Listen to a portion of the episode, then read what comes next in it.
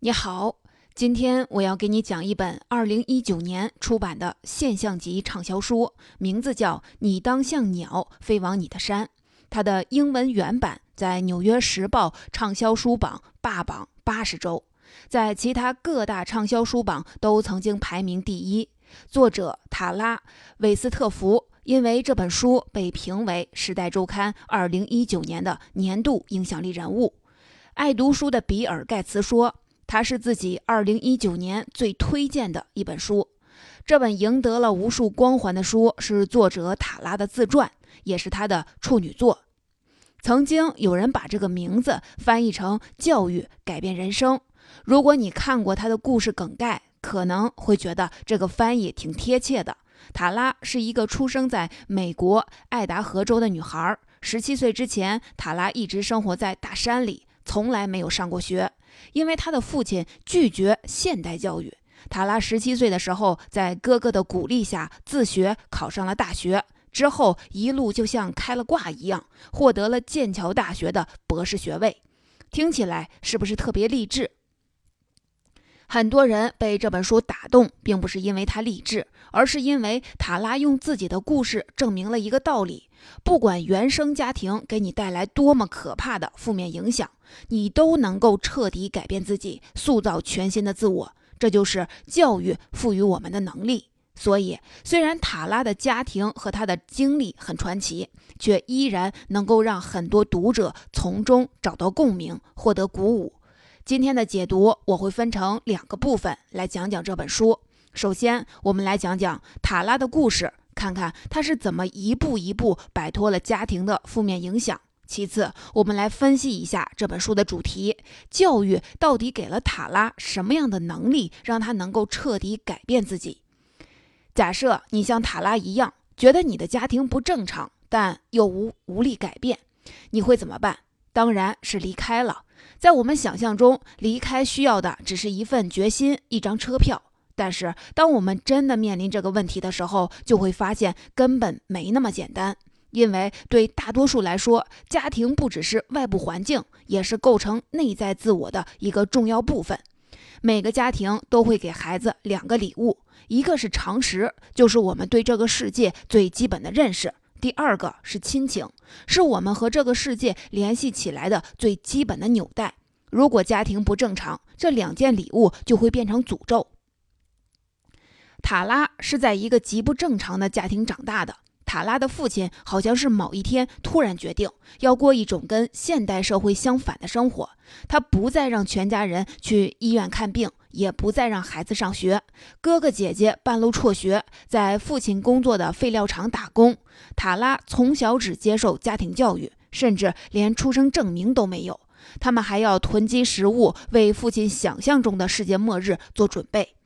塔拉的家庭为什么会这么奇怪呢？从书里我们可以总结出两个原因：首先是因为他们家信仰摩门教，这种信仰里本身就有一些极端和偏执的观念。不过，塔拉觉得更重要的原因是父亲得了躁郁症，这种病放大了本来父亲脑海中那些极端偏执的想法。摩门教是基督教在美国产生的一个分支，在美国很盛行。美国是一个崇尚自由、平等、推崇个人价值的国家，而摩门教教义在很多方面都跟这种主流价值观相反，比如提倡一夫多妻，摩门教也因此遭到了很多非议。塔拉父亲的很多想法都比一般的摩门教教徒更极端、更偏执。塔拉一家住在山里，他的父亲经常说，山下镇上的摩门教教徒是异教徒，因为他们被政府洗脑了。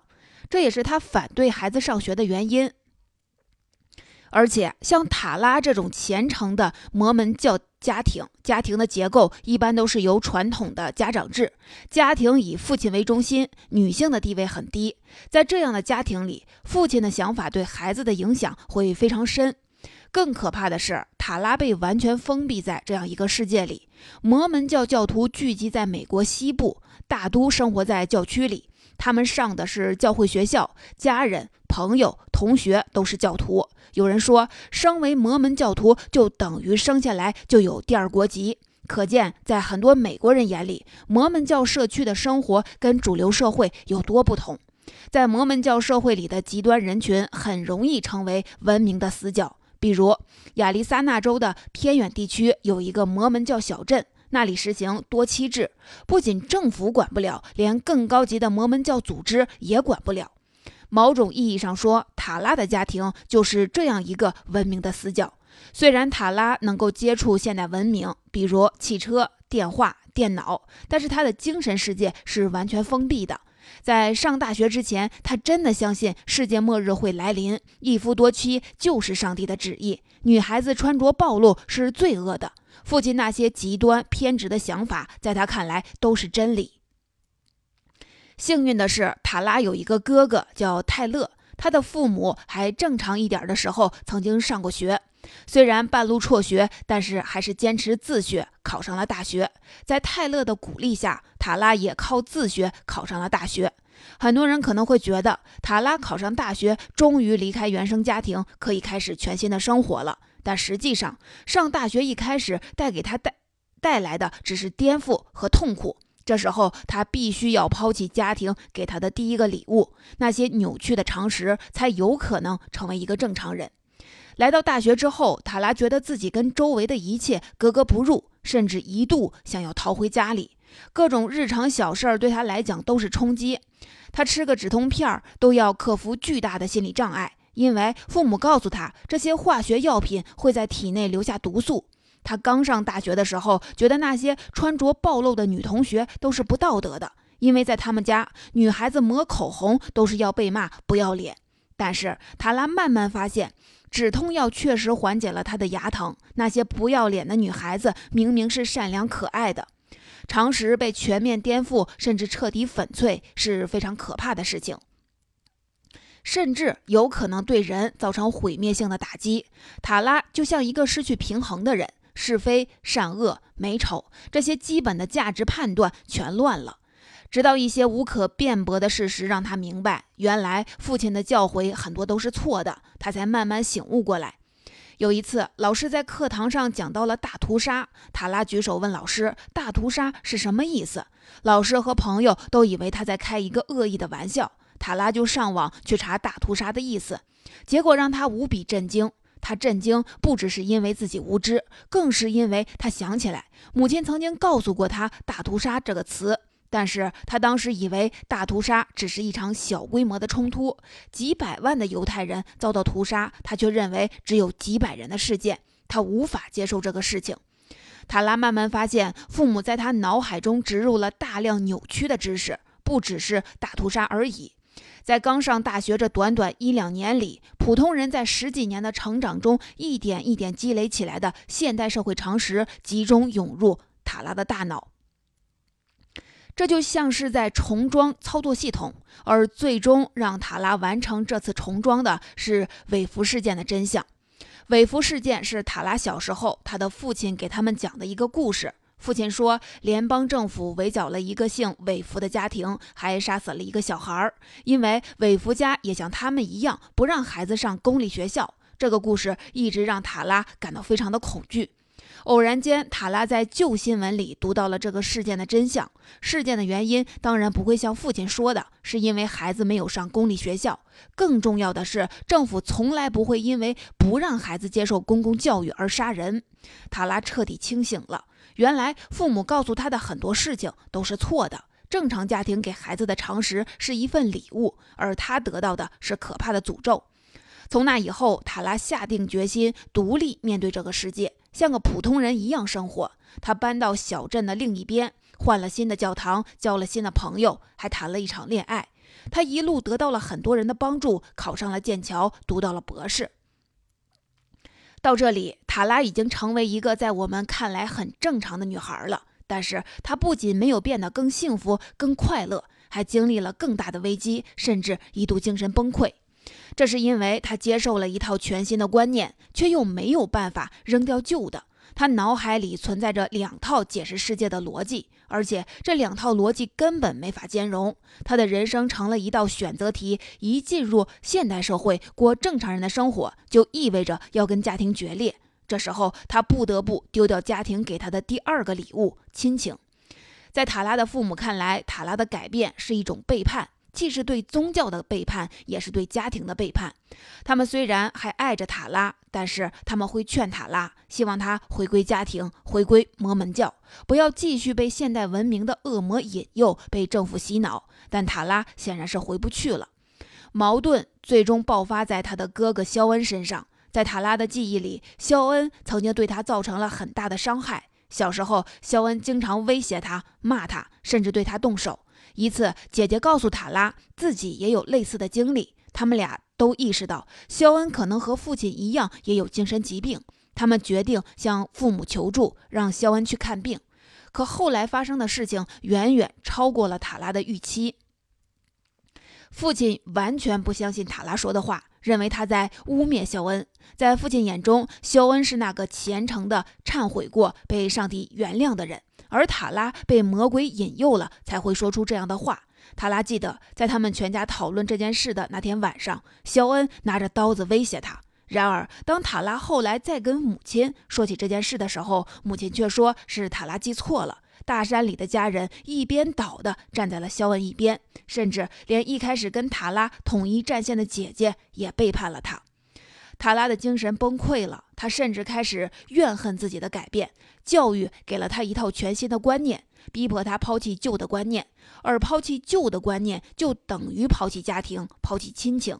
他觉得这个代价太大了。到故事的结尾，塔拉虽然精神恢复了正常，但是最终也没能跟家人和解。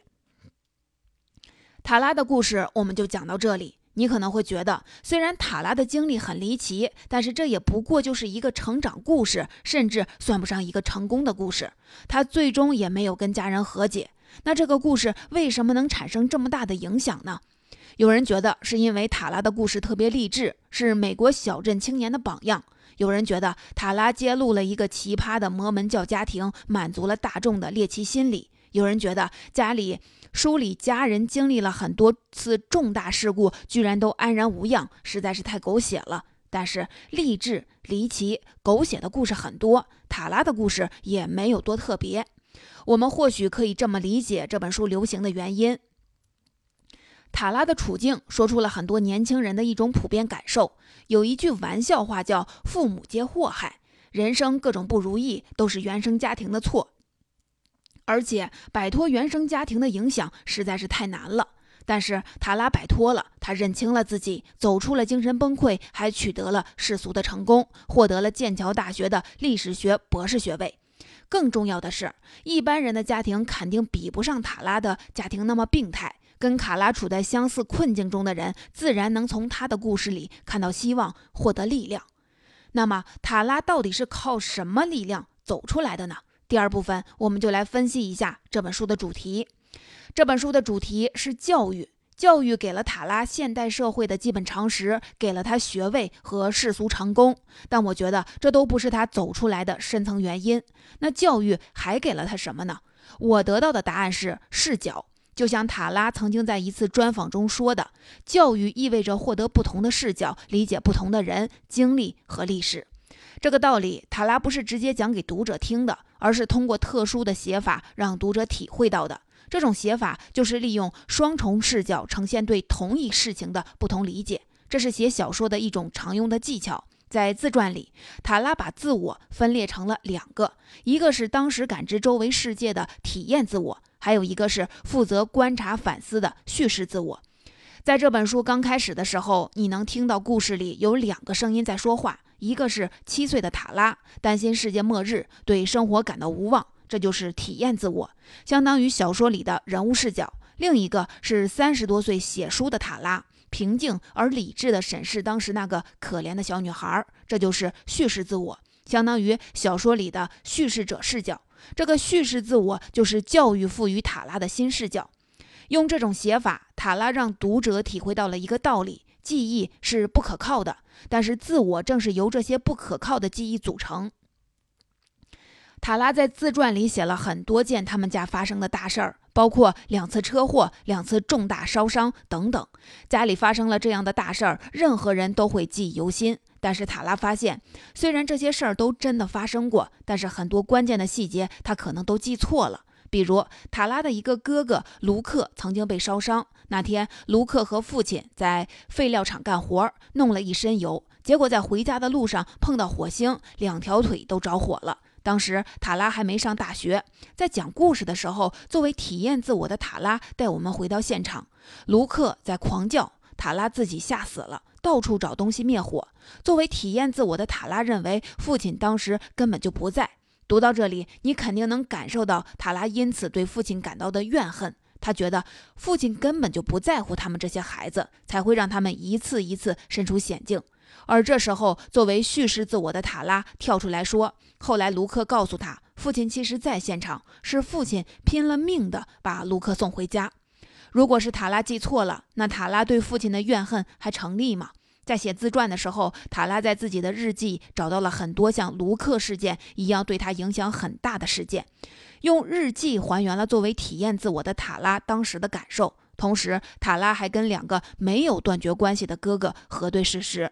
作为叙事自我的塔拉会利用这些事实认真反思当时的感受是不是来自一些错误的记忆。塔拉发现很多自己历历在目的记忆其实都是不准确的。那么，自己因为这些记忆而恐惧和怨恨肖恩和父亲，还是对的吗？比如，让塔拉从小无比恐惧，后来又感到巨大颠覆的韦弗事件，他的兄弟姐妹也和塔拉一起听父亲讲过这件事儿，但是没有人像塔拉那么恐惧。长大之后，也没有人像塔拉那么颠覆。到底是当父亲放大了恐惧和焦虑，还是塔拉放大了恐惧和焦虑呢？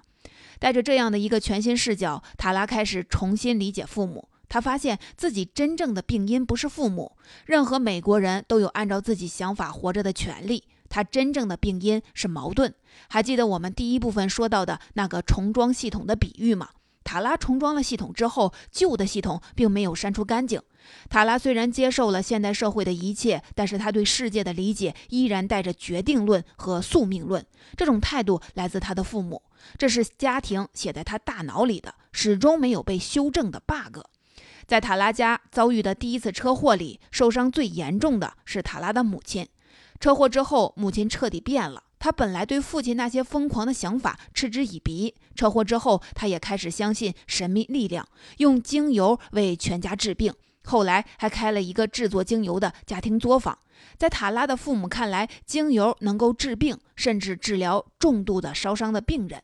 塔拉的父亲曾经被严重烧伤，他在废料厂回收旧车里汽油的时候，油箱发生了爆炸。这个强壮的男人居然靠着母亲的精油恢复了。父亲烧伤又恢复的奇迹被家人一遍又一遍地讲给别人听。他们家发生的一场场事故就这样成了神话。或许正是因为这些神话，母亲的精油生意居然越做越大，让塔拉一家人摆脱了贫穷。而这更坚定了父亲的信念。在父亲看来，母亲的车祸、他自己的烧伤，还有他们一家人遇到的各种灾难，都是上帝的安排，是神的旨意。理智会告诉我们，塔拉父母这样的想法不切实际。塔拉也说，家人其实夸大了事实。比如父亲的烧伤，母亲说父亲上半身有百分之六十五的面积是严重的三度烧伤，但是在塔拉的记忆中只有手和脸而已。但是塔拉在回忆的时候，并没有急于否定他脑海中父母的声音，他让父母的声音、小时候的自己的声音、现在的自己的声音在脑海里打架。经过这样的打架，塔拉改变了当时的记忆，他大脑里那层充满了决定论和宿命论的滤镜也不见了。bug 修复了，所以你会发现这本自传写到最后不再有两个塔拉的声音，只剩下一个塔拉。作为体验自我的塔拉和作为叙事自我的塔拉重合了，他也借助这种重合找到了一个真实的自己。在现实中，塔拉还没有和家人和解，但是他已经走出了精神崩溃。某种意义上说，写这本书其实是塔拉在精神崩溃之后自我治疗的过程。让他痊愈的正是教育赋予他的一种能力，一个全新的看待自我的视角，一个叙事自我。以上就是塔拉的故事。最后，我想跟您介绍一下这本书的书名。在翻译中文版书名的时候，塔拉没有选择“教育改变人生”这个励志的书名，他觉得现在这个听起来很文艺的书名更能表达他对教育多层次的理解。你当像鸟飞往你的山。这句话来自圣经，它既有逃离的意思，又有救赎的意思。塔拉从大山到大学，这是外在逃离和救赎。但是对塔拉来说，更重要的转变是内在的逃离和救赎。教育让他能像鸟一样，从更高视角来看待自己，让他能够理解和接纳原生家庭对自己的影响，摆脱旧的自我，重新塑造新的自我。在他看来，这才是教育应该有的意义。如果你也因为原生家庭的影响而感到痛苦，相信塔拉的故事会给你带来希望和力量。如果你很幸运，没有这种痛苦，塔拉的书也会告诉你一种探索自我的方法，就是创造一个叙事自我，寻找自己记忆中可能的偏差，修复自我的 bug。